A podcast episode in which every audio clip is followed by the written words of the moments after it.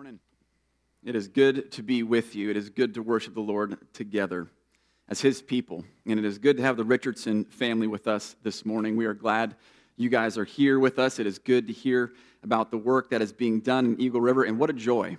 What a joy and a privilege it is to partner with others for the sake of the gospel. What a joy to participate in the work that the Lord is doing here in our church family, in our community, but also around the world. It is a good reminder that the Lord is at work, drawing people to Himself, establishing churches, advancing the gospel all over. And we have the wonderful joy and privilege of participating in that in some small way. Well, we are continuing our sermon series called Together. And our sermon series is based on our church's member covenant. Now, that might sound unusual, that might seem odd, that might seem like an odd basis for a sermon series. But we have this member covenant that any person who wants to become a member must read over and sign. But we understand that it is easy for any of us to forget the particulars of the covenant not long after we have signed it. And because our covenant is based on biblical commands regarding how we are to live together as the church, we do not want our member covenant to be something we rarely ever reflect on. And one of the ways we seek to keep it in front of us is by reading it out loud together at the beginning of each member meeting. But we wanted to go even further than that by expounding on our covenant in a sermon series whereby we unpack the meaning and purpose of each line in our covenant. We hope that through this series, we will not only gain a better understanding of our covenant, but also become increasingly convinced that the Christian life is meant to be lived in the context of the church.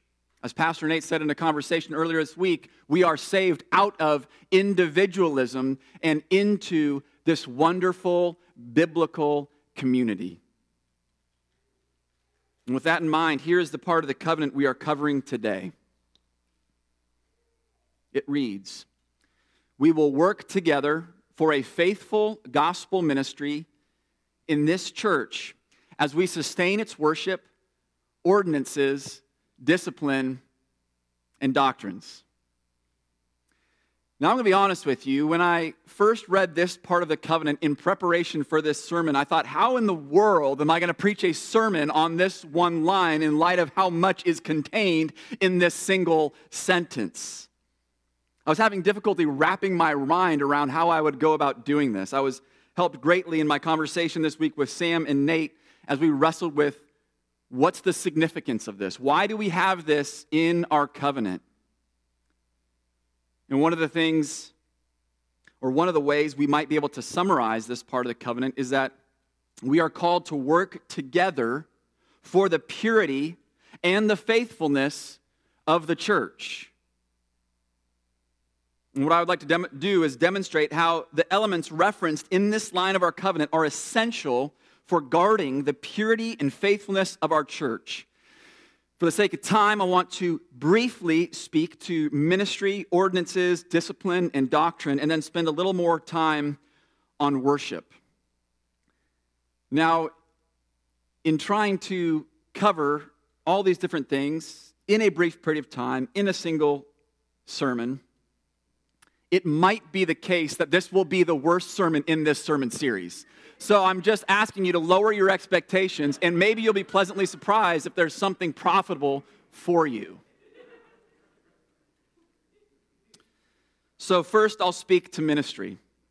The covenant states that we must work together for a faithful gospel ministry. And the reason we put this in our covenant, because there is a way to conduct ministry that is faithless.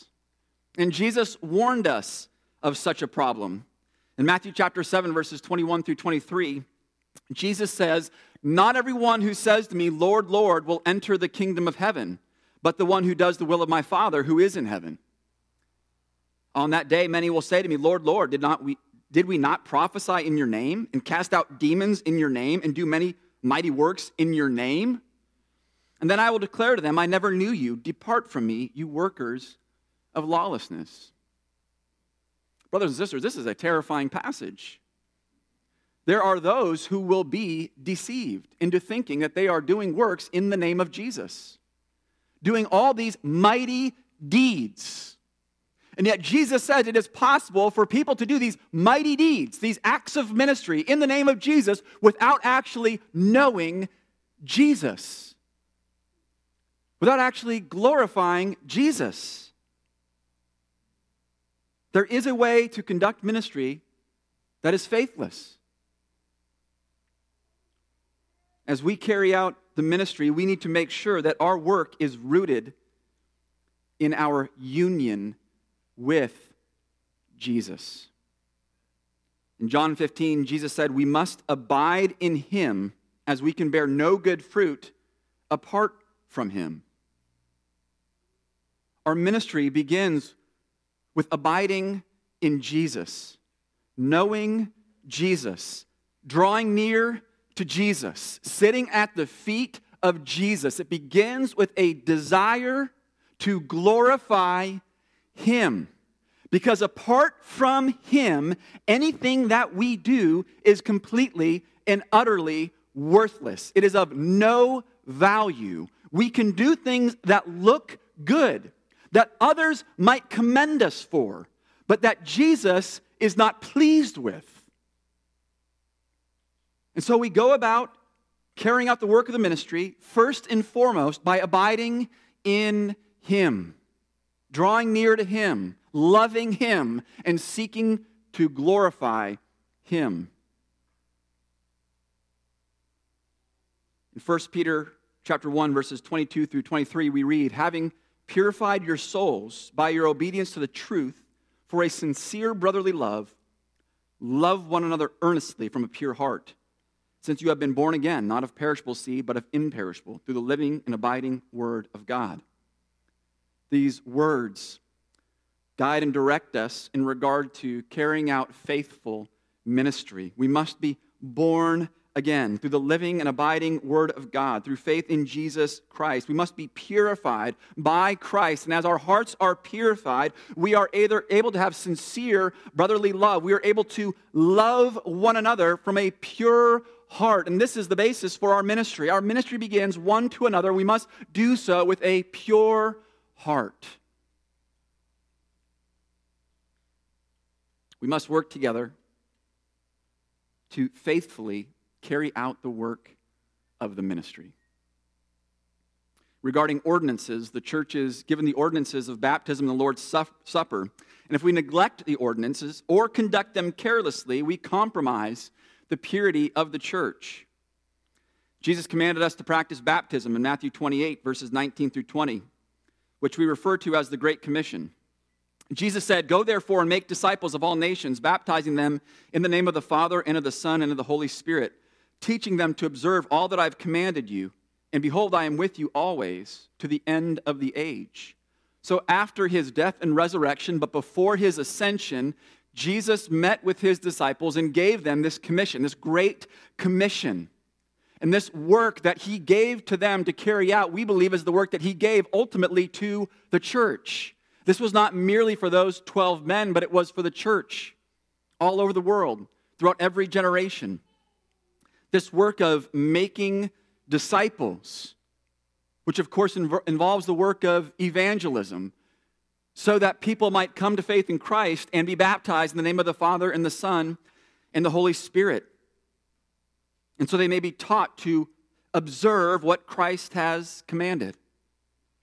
This is the mission of our church. We do not have to create our own mission statement. Jesus is the one who gives it to us. We must simply follow the directions that he gives us. And as we seek to fulfill the work that he has given to us, as we seek to do the work of the Great Commission, we see that baptism is central to our mission as a church. As people come to faith in Christ, we baptize them into the life of the church.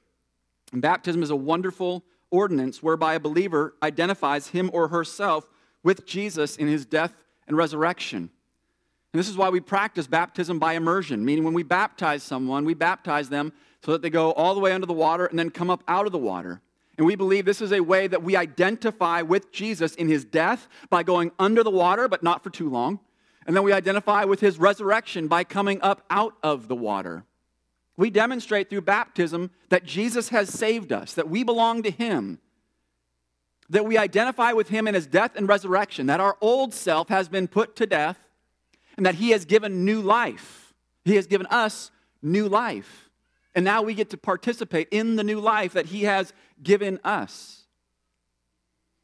If you are not a Christian, we are glad you're here. You are always welcome here. And our hope and desire is that when you gather with us, you will hear the gospel. You will hear the good news about Jesus Christ, to which baptism points. Our greatest hope, our greatest prayer, our greatest desire for you will be that you know that God made you in his image, to know him, to love him, to glorify him. But sadly, you have sinned against him, as we all have. We are a room full of sinners who have rebelled against the one true and living God. And because we have sinned against him, we deserve judgment. If God were to give us what we deserve, we would all spend eternity in hell apart from him. But God, in his mercy, in his kindness, in his love toward dirty, rotten sinners like you and me, has provided a way for us to be forgiven of our sins, reconciled to him, and enjoy the gift of eternal life.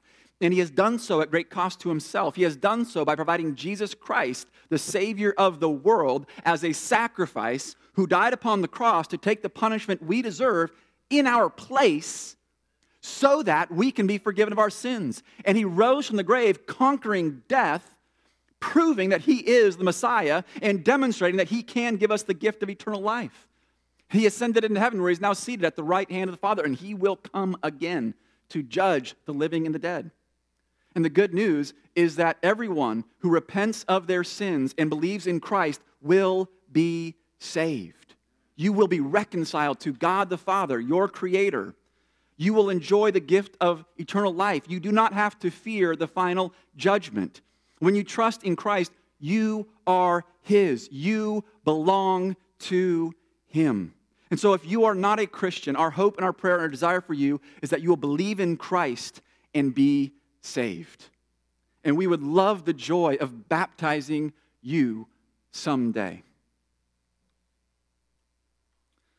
Well, we also practice the ordinance of communion, and we do so because the Lord commands us to. In 1 Corinthians chapter 11, verses 23 through 29, Paul wrote, "For I received from the Lord what I also delivered to you, that the Lord Jesus on the night when he was betrayed took bread, and when he had given thanks, he broke it and said, 'This is my body, which is for you. Do this in remembrance of me.' In the same way, he also took the cup after supper, saying, 'This cup is the new covenant in my blood. Do this as often as you drink it in remembrance of me. For as often as you eat this bread and drink the cup, you proclaim the Lord's death until he comes. Whoever therefore eats the bread or drinks the cup of the Lord in an unworthy manner will be guilty concerning the body and blood of the Lord. Let a person examine himself then, and so eat the bread and drink of the cup. For anyone who eats and drinks without discerning the body eats and drinks judgment on himself.'" So during our gatherings on the Lord's Day, we walk in obedience to the commands in Scripture by practicing or taking the Lord's Supper, taking communion. And we do so after the sermon. We do so by taking the bread and taking the juice or the wine, and we do this to remember what Christ has done for us. We do this to remember that on the cross, his body was broken and his blood was shed so that we might receive the forgiveness of our sins and the gift of eternal life. It is a wonderful part of our worship together, taking the Lord's Supper, remembering what he has done for us. And when we take communion, we always exhort everyone to examine their heart first. And the reason being is we want to take communion in a way that glorifies God. We want to not take communion in a way that in an unworthy manner.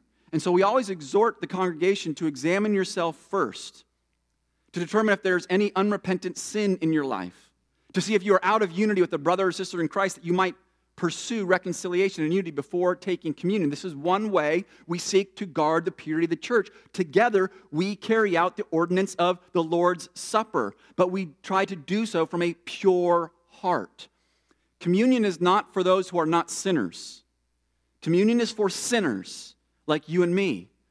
Nonetheless, we want to ensure that we as sinners are examining our hearts so as not to take communion in an unworthy manner, as the Scripture commands. And so together, we work to guard the purity of the church by taking communion and by doing so with a right heart and a right attitude. Church discipline is yet another important means of guarding the purity of the church. And when we speak of church discipline, we are referring to the instructions Jesus gave regarding how the church is to address unrepentant sinners. In Matthew chapter 18, verses 15 through 17, Jesus said, "If your brother sins against you, go and tell him his fault, between you and him alone. If he listens to you, you have gained your brother. But if he does not listen, take one or two others along with you, that every charge may be established by the evidence of 2 or 3 witnesses. If he refuses to listen to them, tell it to the church. And if he refuses to listen even to the church, let him be to you as a Gentile and a tax collector." And so in this passage, Jesus provides this progression for how to address someone who is in sin. It begins with one person going to the person in sin and calling them to repentance. If the person is unwilling to listen, then 2 or 3 are to go. More than one. A plurality of people are meant to go and to call this person to repentance for their sin. If the person is still unwilling to repent of their sin, then Jesus says, tell it to the church. Get the church involved in calling this person to repentance. The person that is unwilling to repent, they must be removed from the church. Similarly, Paul urged the church in Corinth to practice church discipline with the unrepentant. In 1 Corinthians chapter 5, verses 1 through 13, he wrote, "It is actually reported that there is sexual immorality among you, and of a kind that is not tolerated even among pagans. For a man has his father's wife. And you are arrogant. Ought you not rather to mourn? Let him who has done this be removed from among you. For though absent in body, I am present in spirit, and as if present, I have already pronounced judgment on the one who did such a thing. When you are assembled in the name of the Lord Jesus, and my spirit is present, with the power of our Lord Jesus, you are to deliver this man to Satan for the destruction of the flesh, so that his spirit may be saved in the day of the Lord. Your boasting is not good. Do you know that a little leaven leavens the whole lump? Cleanse out the old leaven that you may be a new lump, as you really are unleavened. For Christ, our Passover lamb, has been sacrificed. Let us therefore celebrate the festival, not with the old leaven, the leaven of malice and evil, but with the unleavened bread of sincerity and truth. I wrote to you in my letter not to associate with sexually immoral people, not at all meaning the sexually immoral of this world or the greedy and swindlers or idolaters, since then you would need to go out of the world. But now I'm writing you to not to associate with anyone who bears the name of brother if he is guilty of sexual immorality or greed or is an idolater, reviler, drunkard, or swindler, not even to eat with such a one. For what have I to do with judging outsiders? Is it not those inside the church whom you are to judge? God judges those outside. Purge the evil person from among you." One of the things to keep in mind as we reflect on these scriptures here in 1 Corinthians chapter 5 is that Paul was writing to the entire congregation in Corinth. This letter was not directed exclusively to the leaders in Corinth. In other words, he was telling the congregation in Corinth how to address an unrepentant sinner in their midst. And he was calling on them to remove an unrepentant sinner from the church, if necessary. Now, in doing so, he differentiated between judging people outside the church and judging people inside the church. He said, what do I have to do with judging people outside the church? God is going to judge them. Then he tells them, you need to judge those inside the church. Now, that might be a little bit surprising, because we all know that we should not be judgmental.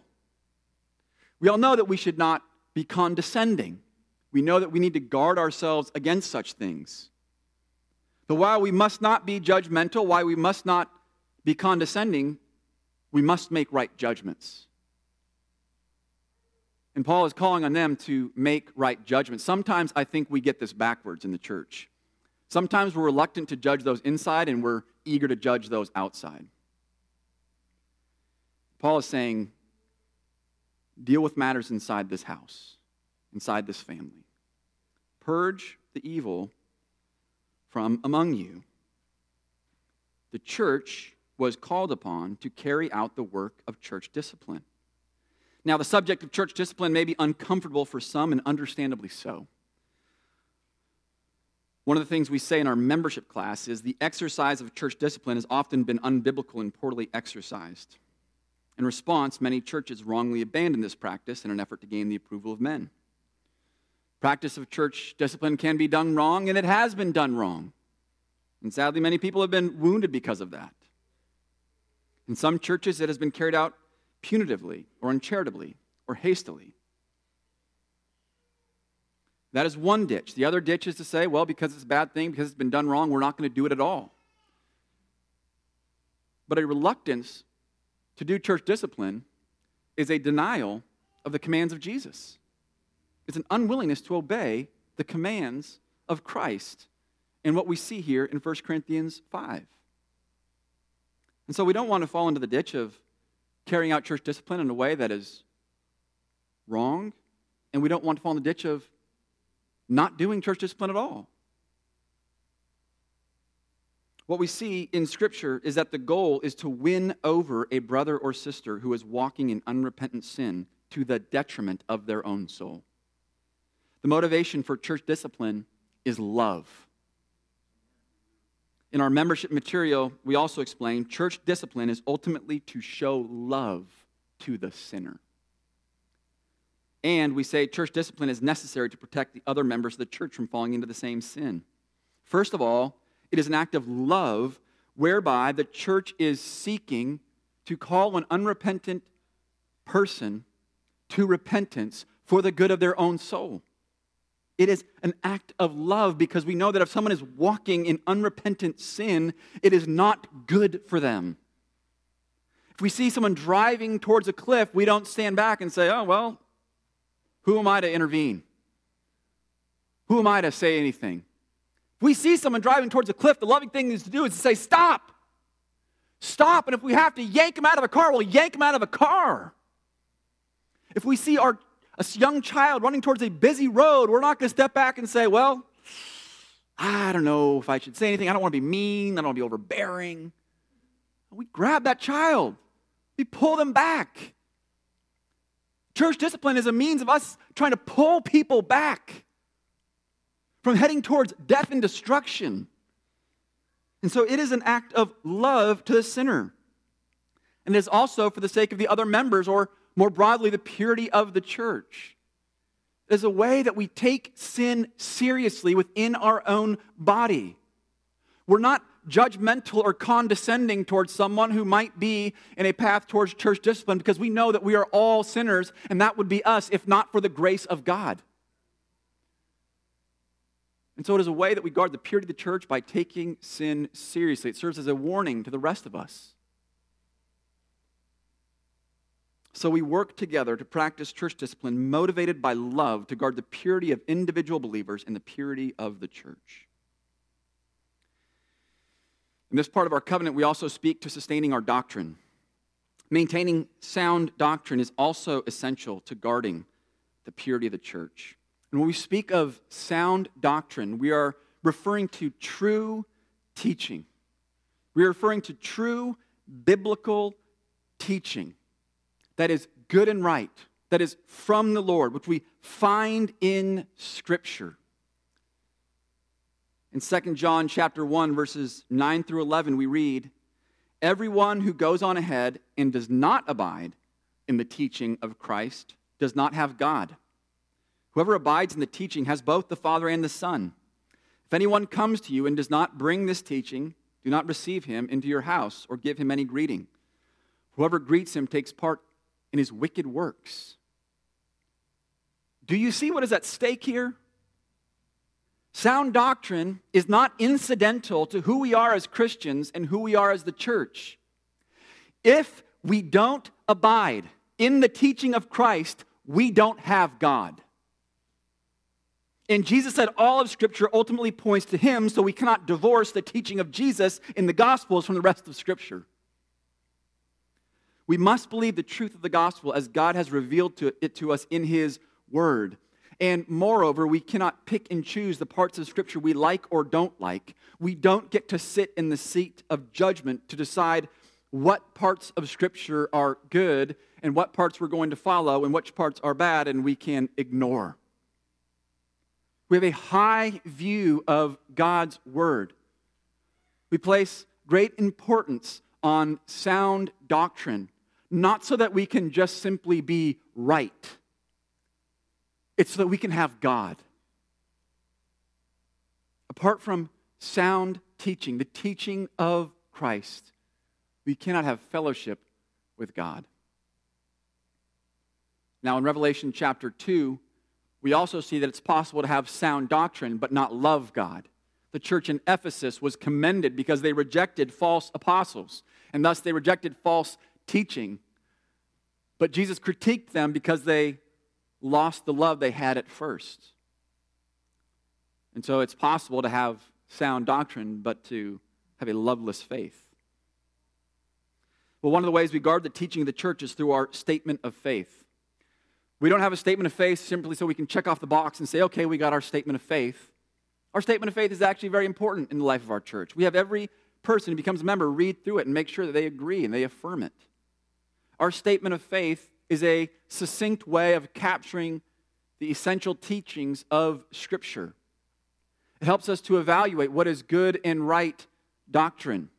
It helps to shape our worldview according to the Bible. It also serves as a tool in the hands of the members to ensure that what is being taught comes from the Word of God. Another way we guard the teaching of the church is by voting on elders. In his letter to the Galatians, Paul rebuked the congregation for their tolerance of false teacher, whose teaching undercut the truth of the gospel. False teachers had come into Galatia, and they were teaching a false gospel, and Paul rebuked the congregation in Galatia for tolerating them. He placed the responsibility not exclusively on the leaders, but on the entire congregation. What that means is that the congregation as a whole has a responsibility for the teaching of the church.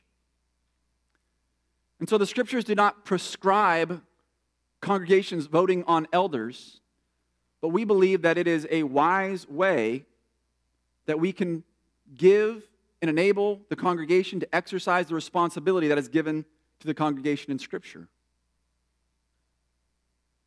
So when voting on elders, the congregation should vote on those who teach sound doctrine, who preach the gospel faithfully, and should reject anyone who preaches a false gospel or fails to uphold sound doctrine.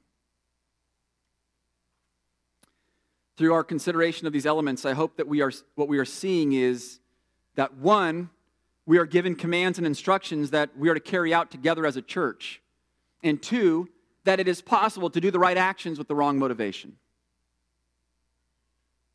And with those two ideas in mind, I want to turn our attention to the subject of worship.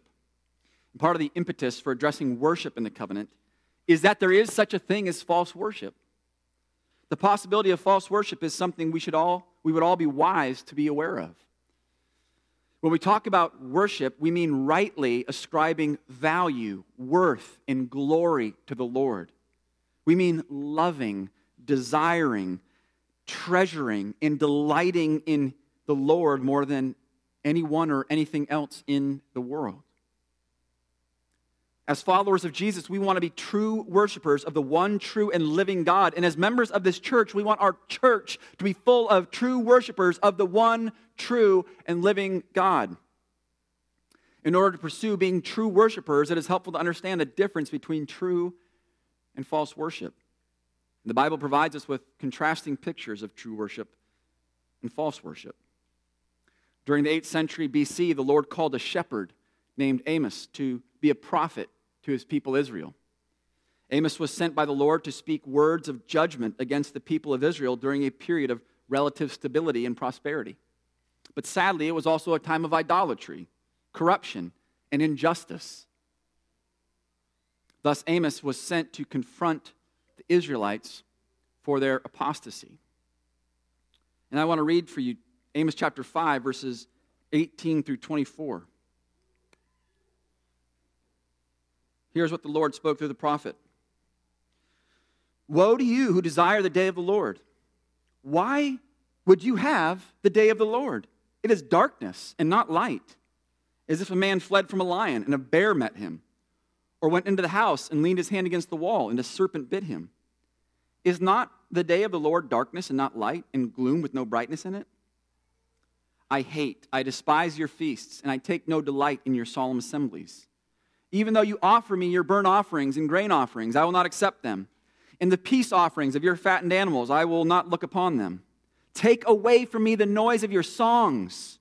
To the melody of your harps, I will not listen. But let justice roll down like waters, and righteousness like an ever-flowing stream. Amos began this oracle by declaring, woe to you who desire the day of the Lord. And the people of Israel were conducting their worship services and celebrating the coming of the day of the Lord as if the day of the Lord would go well for them. In the mind of the Israelites, the idea of the day of the Lord was associated with judgment for Israel's enemies. They looked back at times when God defeated their enemies, such as the time that David defeated the Philistines, and they anticipated that that would happen again. So when they celebrated the day of the Lord, they envisioned judgment for their enemies and salvation for themselves. And while the day of the Lord is indeed associated with judgment and salvation, the Israelites in the days of Amos were sadly mistaken regarding what side of that equation they were on. Amos explained that you look forward to the day of the Lord, but it's not going to go well for you. For you, it's not lightness, it's darkness. The day of the Lord will be judgment for you. And to push the point further, the Lord said that he took no delight in their public acts of worship. And in doing so, he referred to your feasts, your solemn assemblies, your burnt offerings, and your songs. It's as if he was saying your religious deeds and public acts of worship are about you. They're not about me. Your worship services are about you. That was the message for the people of Israel. Their worship was not about the Lord because their hearts were far from him. And the evidence that their hearts were far from him was that they did not value the right things that are important to the Lord. They failed to practice justice, and they failed to pursue righteousness, the things that are near and dear to the heart of our Lord, the very things that he had commanded them to do. They failed to practice justice. They failed to pursue righteousness. Imagine a boss of a company, CEO of a company, who outlines the values of the company. These are important to me. These values are important to me. And moreover, he gave specific instructions to his employees. And now remember an employee who clearly disregarded the values established by the boss.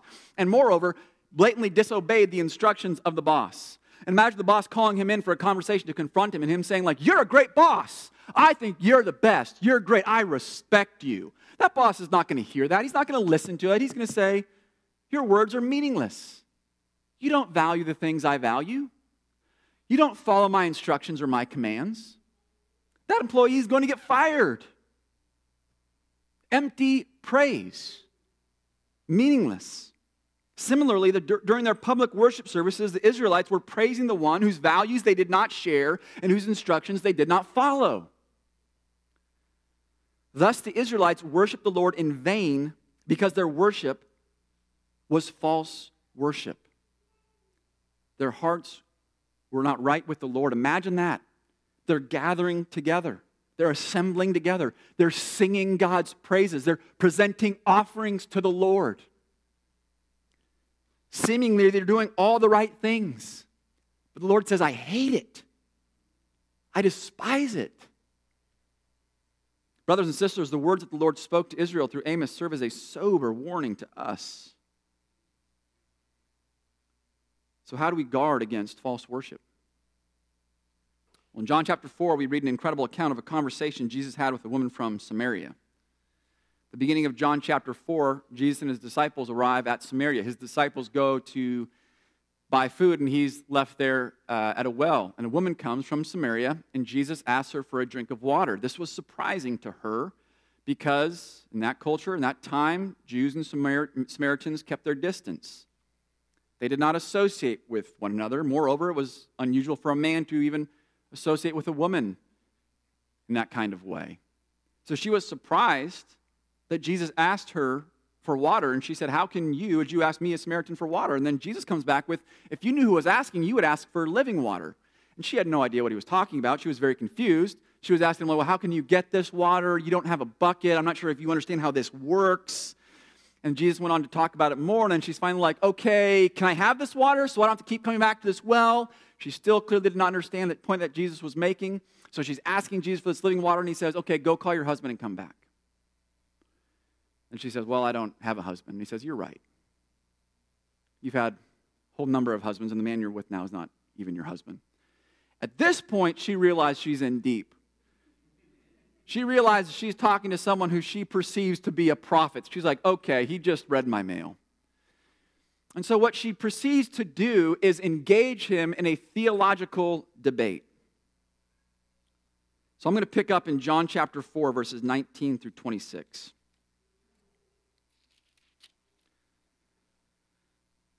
The woman said to him, "Sir, I perceive that you are a prophet.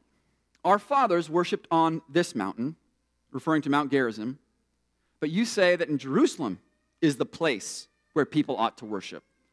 And Jesus said to her, "Woman, believe me, the hour is coming when neither on this mountain nor in Jerusalem will you worship the Father. You worship what you do not know, we worship what we know, for salvation is from the Jews. But the hour is coming and is now here when the true worshipers will worship the Father in spirit and truth. For the Father is seeking such people to worship him. God is spirit, and those who worship him must worship in spirit and in truth." The woman said to him, "I know that the Messiah is coming, he who is called Christ. When he comes, he will tell us all things." And Jesus said to her, "I who speak to you am he."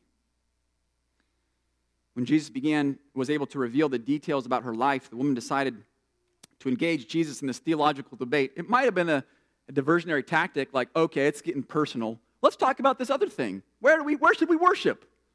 Or she might have been genuinely interested. She might have been genuinely curious as to what this prophet would say. How would he speak to this debate regarding the proper place to worship the Lord?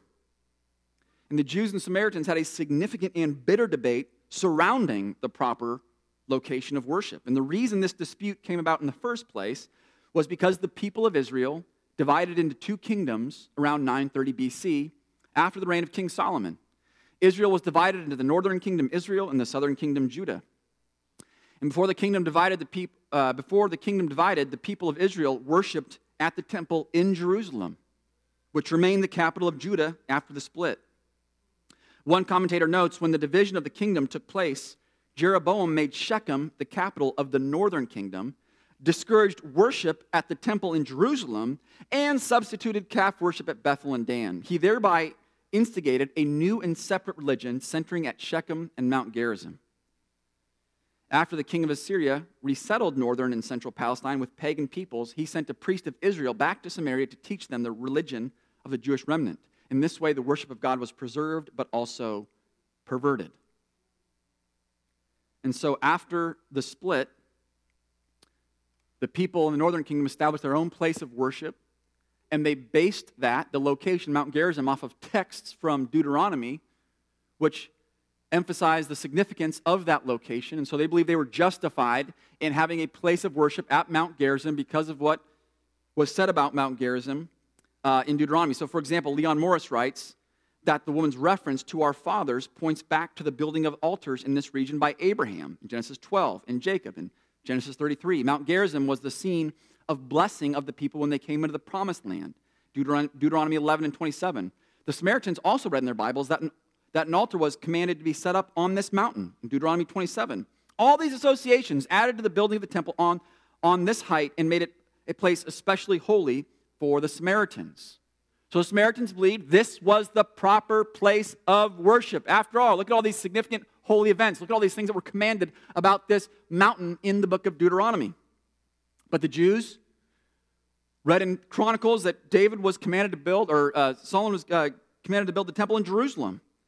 And that's where the place was to be, the one place of God's special dwelling.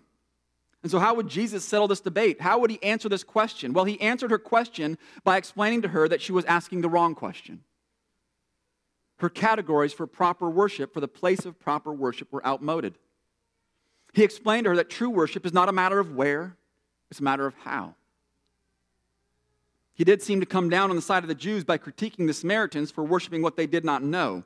The Jews, on the other hand, did have a special role as God's vehicle of revelation, which does lead to salvation. However, his response pointed to the fact that the Jews' privileged position would be of no value to them if they were not true worshipers. Going to the temple in Jerusalem would not make one a true worshiper. The Father is not seeking worshipers who travel to the right holy site. No, he is seeking worshipers who worship him in spirit and truth. Well, what did he mean by worship him in spirit and truth? R.C. Sproul wrote, "He was calling us, in the first instance, to see that the worship we offer comes from the depths of our souls, from our inner spirits, from the very cores of our being. We're to come to him with hearts filled with a sense of awe, reverence, and adoration." He went on to say, "Also, we are told worship is to be according to truth. We have to keep a close watch on what we do in worship, asking ourselves, is this according to the truth of God? Is this God's teaching in his word? Our worship must be based on God's self-revelation in Scripture. He is truth, and his word is truth." So the emphasis there is saying is that worship, when he says spirit and in truth, spirit is referring to our inner being. Worship must come from the heart, and it must be according to the truth that is revealed in God.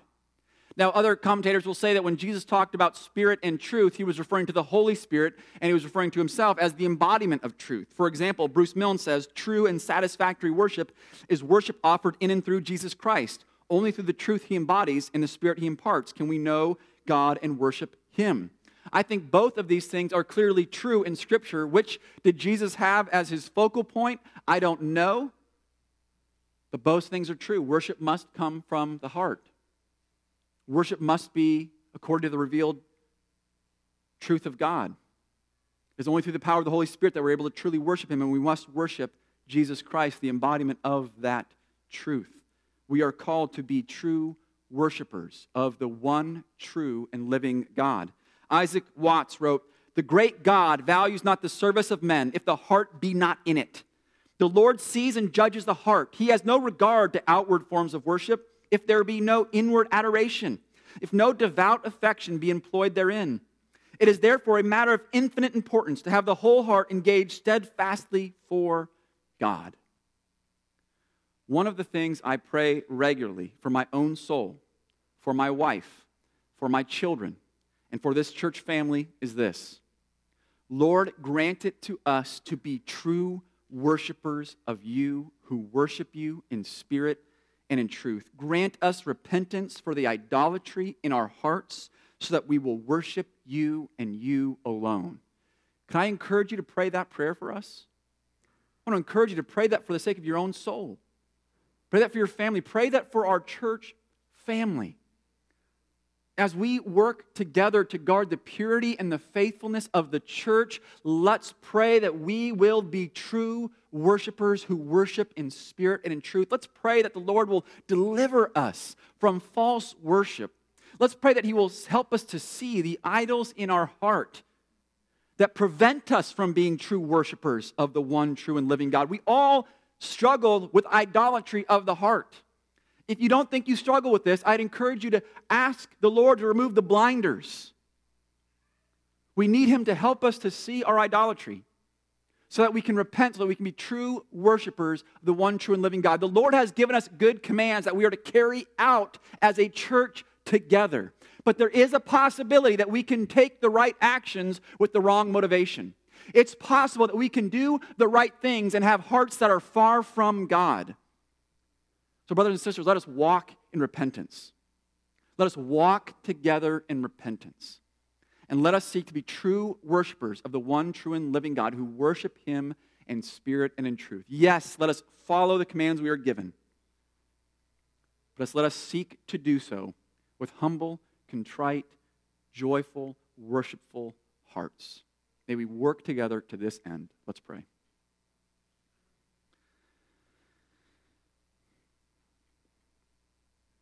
Heavenly Father, we thank you for your word. Your word is good. Your word is powerful. We thank you for the way that your word is at work in and through us. And we humbly ask that this will continue. We pray that you will grant it to us to walk in repentance, to turn from the idols that so easily creep into our hearts. We pray, Lord, that we will be a people who worship you in spirit and in truth. We pray that we would walk in obedience to your commands, and we pray that our hearts will be in the right place as we walk in obedience to your commands. Lord, help us to guard the purity and the faithfulness of the church together with humility, with gratitude, and with great joy. We pray this in Jesus' name. Amen.